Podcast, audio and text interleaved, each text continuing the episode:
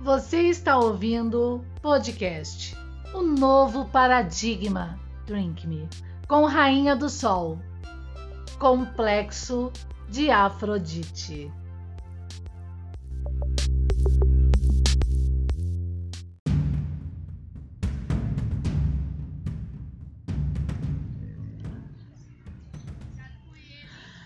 Bom dia! Mais uma quinta-feira aqui no nosso podcast, o novo paradigma Drink Me, eu, Rainha do Sol, olha lá.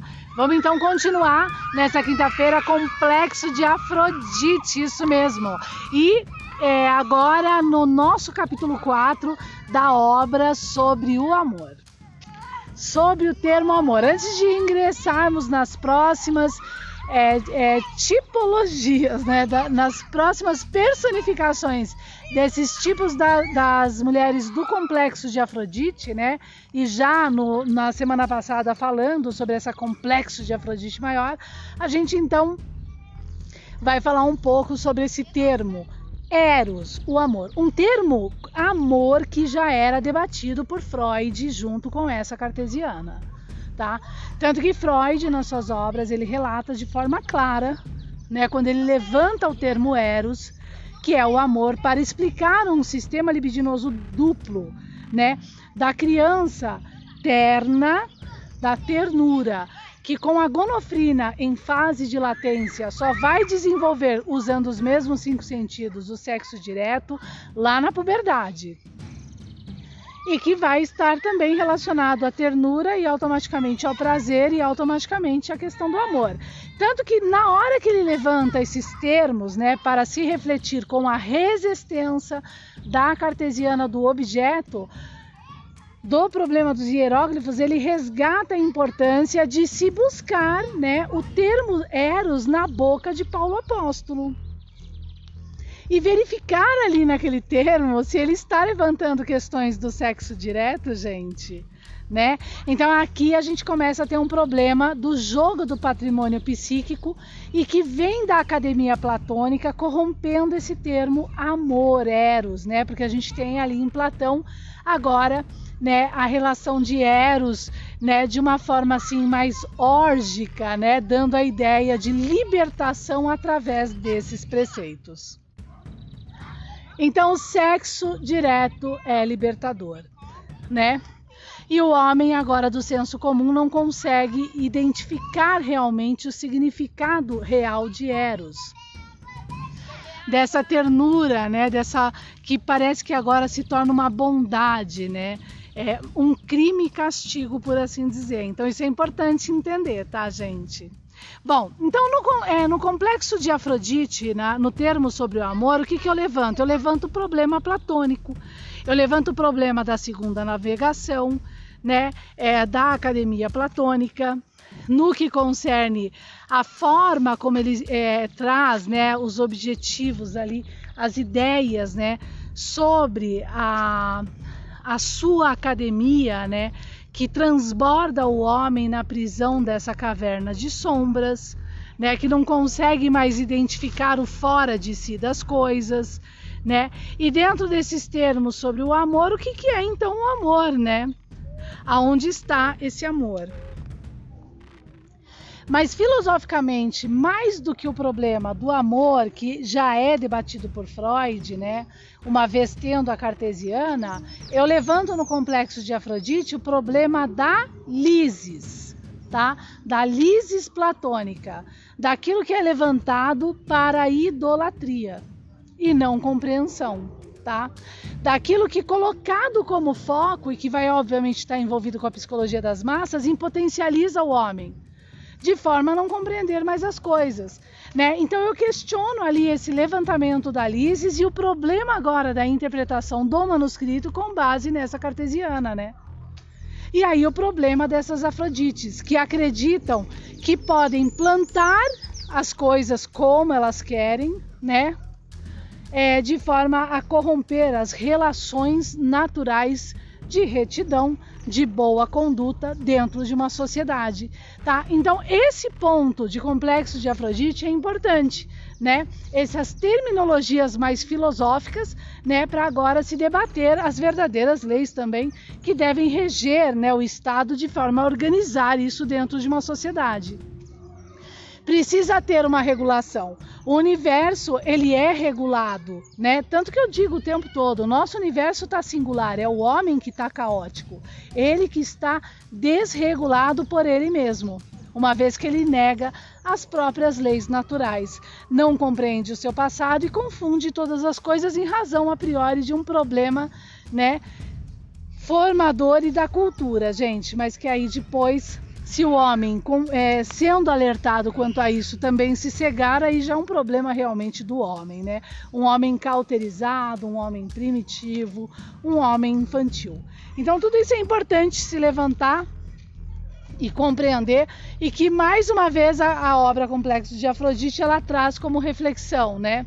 E tudo para regular esse problema real, social, mundial, pandêmico, focado na família, que sim traz pelo complexo de Afrodite a calúnias, invasões nucleares, destruição da família prejudica gravemente os filhos, né? É, entre outras tantas aí, tantos é, é, problemas e caminhos, né? Uma vez que não se tem realmente leis para regular esse setor, tá? Como eu disse, e é nesse ponto da obra, em Complexo de Afrodite, em Sobre um Amor, que eu trago a alienação parental.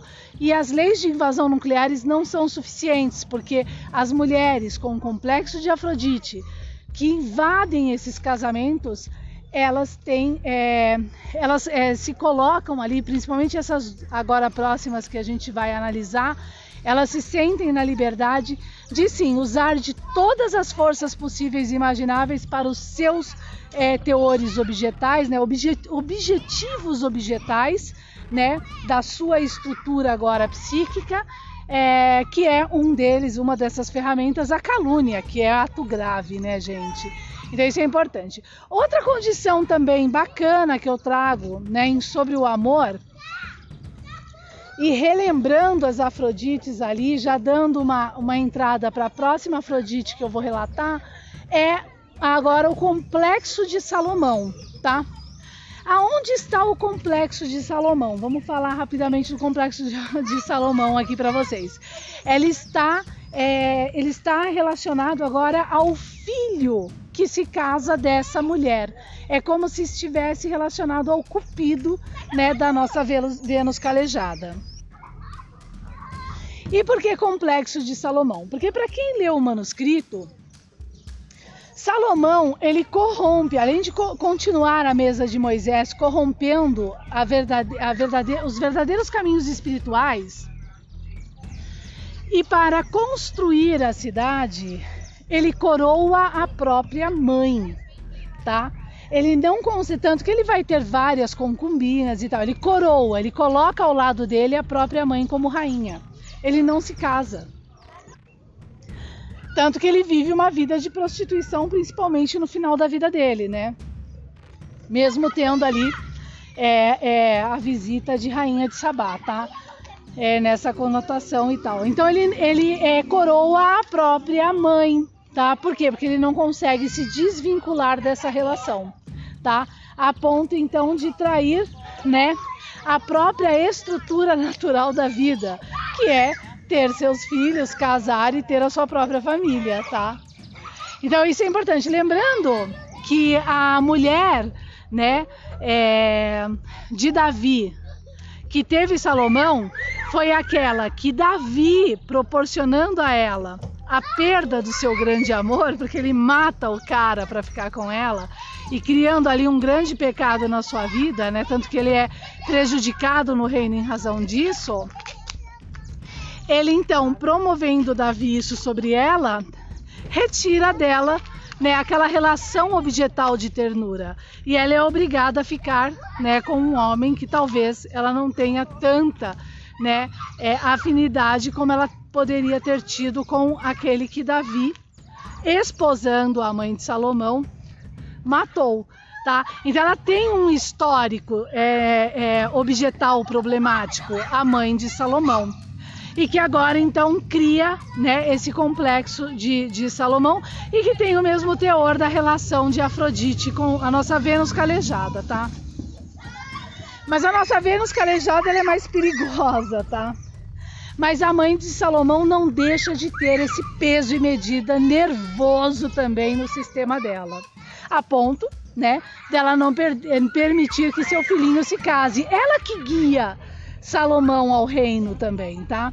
Tanto que ela vai para Davi quase morrendo e determina ali que Davi passe a Salomão, né, através sim de chantagens, a coroa para Salomão.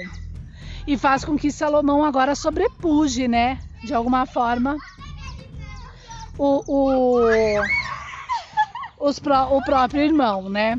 E a, a Bíblia ali é, dá a ideia né, de, de não é que Salomão é o bambambam bam, bam da coisa, mas está claro para quem tem a cartesiana que está ocorrendo ali um golpe. O mais importante de entender, e com a cartesiana que se prova isso, é quando Davi, antes dessa entrada da história de Salomão, né, nos seus últimos momentos ali, antes de passar a mesa de Moisés, e ele é claramente, né, ele fala claramente isso no manuscrito, né, que ele está passando a mesa de Moisés, sendo que no, em todo o reino dele ele não levanta, ele reforma a mispa, ele não levanta a mesa de Moisés.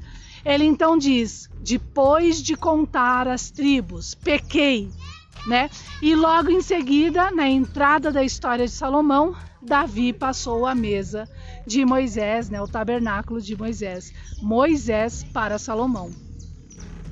Então ele, ele pecou, né? Ele não deu a terra prometida, ele não deu a verdade, né? Ele não deu, né, os estatutos, né, que deveriam ser seguidos, né, de não levantar templos. E qual é o primeiro é, é, estágio ali de reforma, né, de não mais reforma? Ele, ele corrompe agora a reforma de Mispa, Salomão. Ele começa com Irã Rabif a levantar então os problemas da, da de templos, né? Ele começa a voltar a levantar aqueles templos de Eli, tá bom? Que é, é importante agora entender, beleza? Então é, então é tudo isso agora a gente tem, né? De alguma forma na questão do complexo de Salomão, do levantamento do problema da Lises, que obviamente também é a questão da cartesiana, né? Nessa parte da obra de complexo de Afrodite, filosoficamente, é, de sobre o amor, né? Além desse problema do amor. E agora, né? O que a gente precisa repensar mesmo para organizar um estado e mundialmente. Vamos então no próximo podcast, uma vez a semana, toda quinta-feira, a gente já está terminando aqui esses caminhos de complexos de Afrodite. Obrigado para quem ficou até aqui. Não esqueça de divulgar o nosso podcast. Vamos conhecer as próximas Afrodites e logo logo esse desfecho da obra tá bom? Aonde você encontra as obras Complexos de Afrodite na amazon.com.br ou no nosso site o novo paradigma.online lá no nosso na nossa livraria Paradigma, é só colocar Complexos de Afrodite na busca e você tem ali é redirecionado para a Amazon, tá bom? Obrigada, um abraço, até a próxima.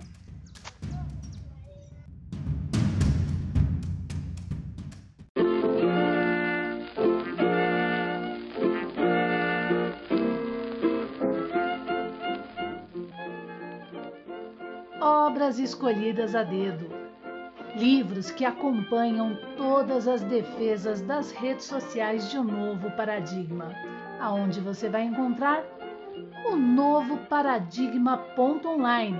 Acesse menu Livraria Paradigma.